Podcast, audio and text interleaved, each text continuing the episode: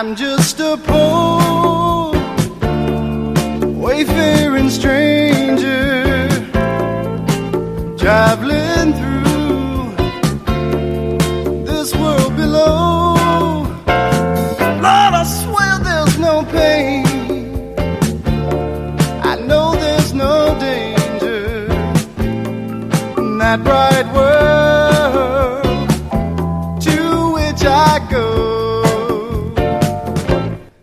to this podcast from Faith Bible Church in Reno, Nevada. Faith Bible Church is a Christ centered Bible teaching ministry dedicated to bringing the good news of the gospel to the whole world. Faith comes by hearing, and hearing by the Word of God. And now, for this week's message from Pastor Alan Battle. He is risen. He is risen indeed. Did you guys out there in Facebook land and in YouTube land respond? Let's try it again. He is risen. He is risen indeed. Awesome. Grace to you and peace from God our Father and the Lord Jesus Christ. He who raised Christ from the dead will also give life to your mortal bodies through the Spirit who dwells in you. Because Jesus is risen, you too will rise with a perfect immortal body and never to suffer pain and sorrow again. This is the guaranteed hope of Easter. So, welcome to our webcast from Faith Bible Church in Reno, Nevada. I'm Pastor Allen, and I pray that this current crisis is not discouraging you, but is only serving to highlight the hope of the coming of our Lord. So, He is alive, and those who have repented of their sins and believed in Him are totally forgiven. So let's pray. Father, we stand in awe of the love that you displayed by sending your Son to die in our place. Lord, I pray that we consider that death today and the resurrection. Lord, that we might be full of gratitude in remembering. And Lord, we are thankful that although we can't meet together physically today, that we can know that our brothers and church sisters all over the world are rejoicing together today, that we are all glorifying you.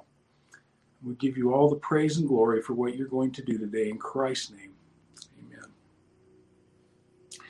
So, on Resurrection Sunday, there are a lot of people focusing on Jesus all over the world. According to the Pew Research Center's findings in 2015, there were 23 billion Christians, 31.2% of the total world population. So, what makes all of these people Christians? Well, the obvious answer is, is that they profess to believe in Jesus. So, I want to ask you a crucial question today. Do you believe? In fact, I want to ask you three questions. Do you believe? Or do you believe? Or do you believe? What do I mean by that? Well, I find three kinds of believers in the Bible and in the world today. I see some who believe what Jesus says, and some who believe in what Jesus does, and then some who believe in who Jesus is. And we can see all three of these kinds of beliefs in Jesus' parable of the sower. So I'm reading from God's Word, Matthew 13, 3 through 9. And he told them many things in parables, saying, A sower went out to sow. And as he sowed, some seeds fell along the path, and the birds came and devoured them. Other seeds fell on rocky ground, where they did not have much soil, and immediately they sprung up, since they had no depth of soil.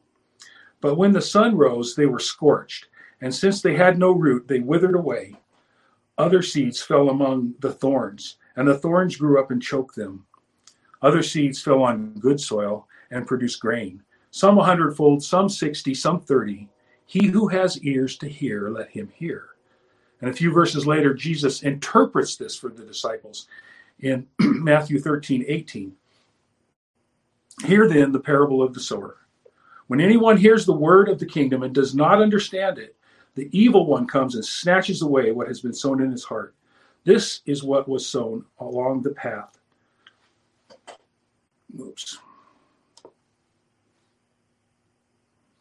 As for what was sown on the rocky ground, this is the one who hears the word and immediately receives it with joy.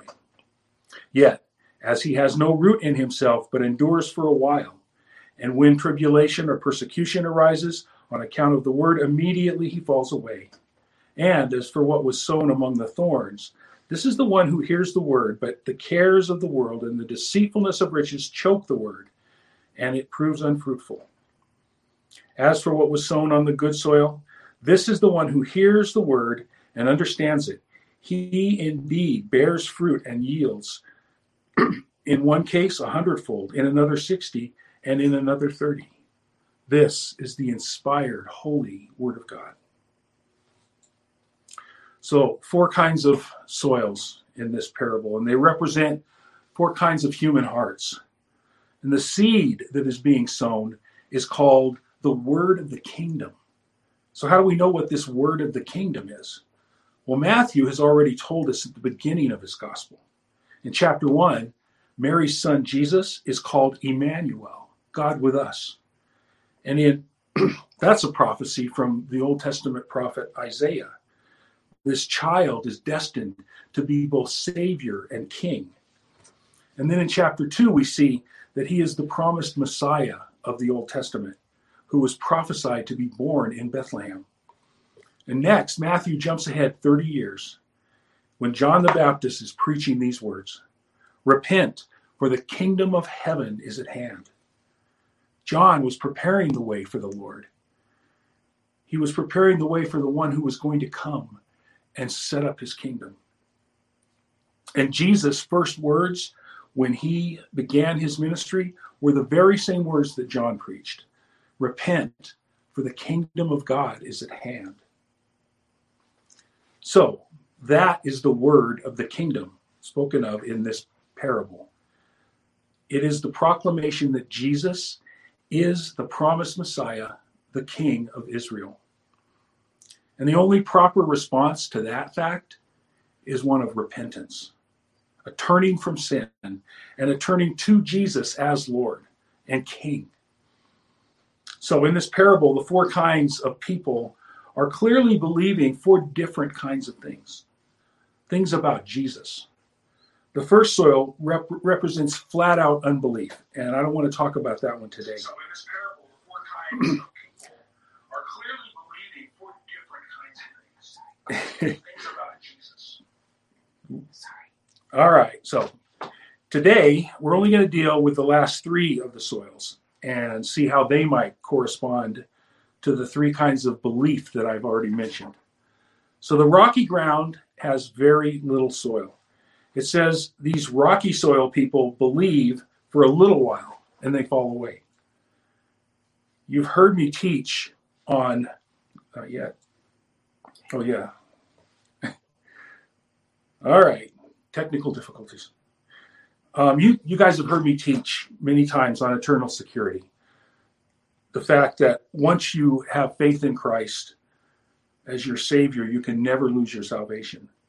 So, this rocky soil kind of belief must not be the kind of belief that saves because they fell away. There are people who believe in Jesus on a shallow level. They claim to believe what he said there are a lot of people who believe things that Jesus has said. At least they believe many of the things that Jesus said, and they quote him all the time, especially his ethical teachings like love your neighbor as yourself or judge not lest you be judged. Lots of people believe that he was a great teacher. In fact, I doubt you could find anyone who would not agree with much of what Jesus said about morality, even people from other religions.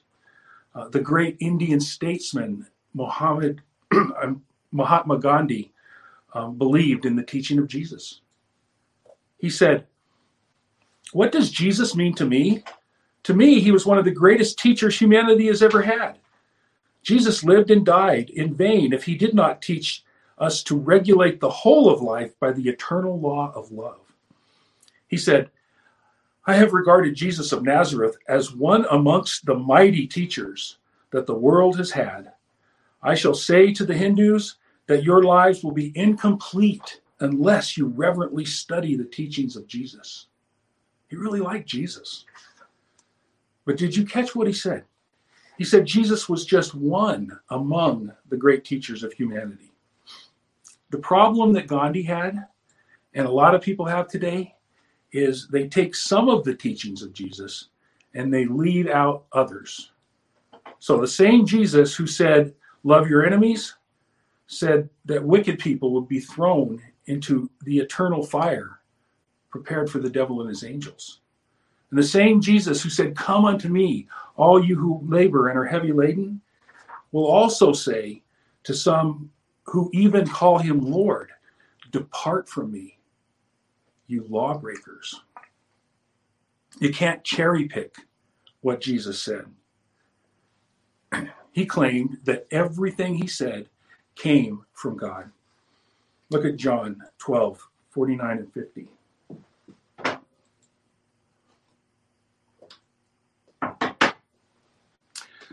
For I have not spoken of my own authority, but the Father who sent me has himself given me a commandment what to say and what to speak. And I know that this his commandment is eternal life. What I say, therefore, I say as the Father has told me. So remember, Gandhi said that if Jesus did not come to teach the eternal law of love, then his life and death meant nothing. And the Beatles, they agreed with that. They sang, All you need is love. Wah, wah, wah, well, love is not all that we need. We need a solution to the brokenness of this world, not simply a better way to treat each other. And Jesus never said his purpose was simply to teach love. He came to do something for us. He came to reverse the curse that came on us when Adam and Eve rebelled against God's authority. So, the second level of belief that I see is those who believe in what he did. When Jesus walked the earth as a man in Israel 2,000 years ago, a lot of people believed in what he did. Look at Matthew 4 23 and 25. And he went throughout all Galilee, teaching in their synagogues and proclaiming the gospel of the kingdom and healing every disease and every affliction among the people. So his fame spread throughout all Syria, and they brought him all the sick, those afflicted with various diseases and pains, those oppressed by demons, those having seizures and paralytics, and he healed them. And great crowds followed him from Galilee and the Decapolis, and from Jerusalem and Judea and from beyond the Jordan. His fame spread. Great crowds followed him. They believed that he could heal and that he could deliver people from demons, and they followed him. But those in the parable who fell among the weeds, they hung in there for a while. And again, that kind of belief, though, is not going far enough. In John chapter 9, Jesus is teaching that he's the bread of life. And the only way to eternal life is to eat his flesh and drink his blood. And many of his followers quit at that time. Look at John 60, verses 60. Oops. Starting in verse 60. When many of his disciples heard it, they said, This is a hard saying. Who could listen to it? But Jesus, knowing in himself that his disciples were grumbling about this, said to them, Do you take offense at this? Verse 64 But there are some of you who do not believe. For Jesus knew from the beginning who those were who did not believe and who it was who would betray him. They believed they could, he could do miracles, but their faith didn't go far enough to save them. When things got difficult, they bailed. And you can bet some of those very people were the same people in the crowd screaming for Pilate to crucify him. The healing miracles that Jesus did demonstrated that he had the power to reverse the effects of the fall. But Jesus came to do more than healing. He came to do more than miracles. He came to do the greatest miracle of all. He came to die and then be raised again from the dead, the resurrection, that miracle that we celebrate today. That miracle is the one that leads us to saving faith. And saving faith is the kind of faith that not only believes what he says and believes what he does, but believes who he is. The resurrection is the miracle that finally demonstrates who he is. But the catch is is to really know exactly who he is instead of a false version of who he is. And there's many of those out there in the world. Some today may even believe that he died for our sins and rose from the grave, but they still don't know who he really is. Look at John 20, verse 30. Now, Jesus did many other signs in the presence of the disciples, which are not written in this book. But these are written so that you may believe that Jesus is the Christ, the Son of God, and that by believing you may have life in his name. The miracles Jesus performed, including and especially his resurrection, were done to prove that he is the Christ, that he is the Son of God. What exactly does that mean? Well, in order to find out, all we have to do is back up three verses here in John. this is where Thomas encounters Jesus, and he's still doubting who Jesus is. It says in verse 27 Then he said to Thomas, Put your finger here and see my hands, and put your hand and place it in my side. Do not disbelieve, but believe. Thomas answered him, My Lord and my God. Jesus said to him, Have you believed because you've seen me? Blessed are those who have not seen, but yet have believed. Finally, we have the kind of belief that saves. Thomas came to understand that Jesus was actually the Messiah foretold in the Old Testament. The Messiah, the creator of the universe, the rightful king of the world, come in human form. Messiah, who Isaiah foretold would be the Savior, pierced for our rebellion and crushed for our sins. Peter proclaimed in Acts 2 that God had made Jesus both Lord and Christ. The two are synonymous. Jesus is the God of the Old Testament, and we owe our allegiance to him as our Lord, the King over our lives. Thomas's heart was the kind of soil that finally understood this word, this word of the kingdom, and was saved. Paul says it this way in Romans chapter 10 and verse 9. If you openly declare that Jesus is Lord and believe in your heart that God raised him from the dead, you will be saved. For it is by believing in your heart that you are made right with God, and it is by openly declaring your faith that you are saved.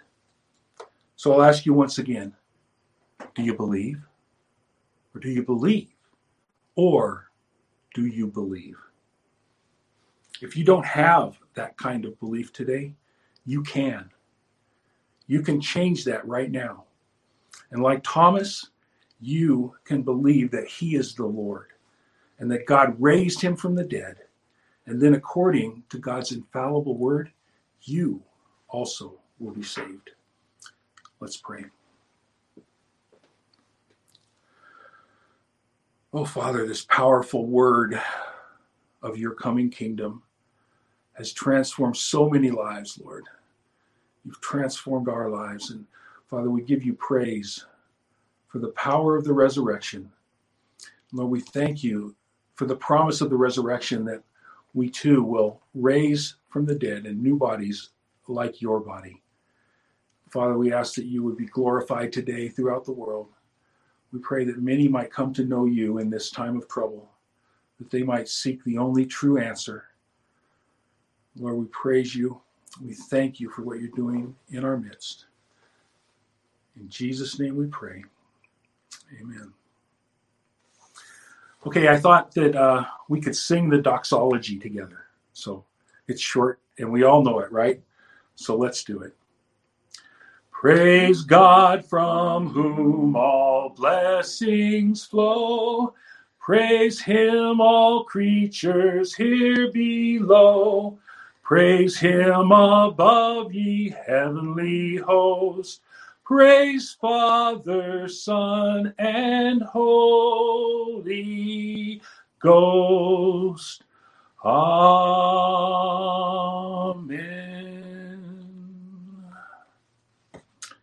Amen. Our benediction today comes from Romans 15 and verse 13. May the God of hope fill you with all joy and peace in believing, so that by the power of the Holy Spirit you may abound in hope. Thank you for listening to the preaching of God's Word from Faith Bible Church in Reno, Nevada. We hope that it has been an encouragement to you and that the Word of God will fill your hearts and minds as you walk through this world.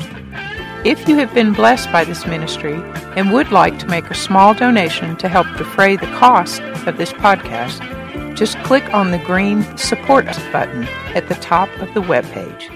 Thank you.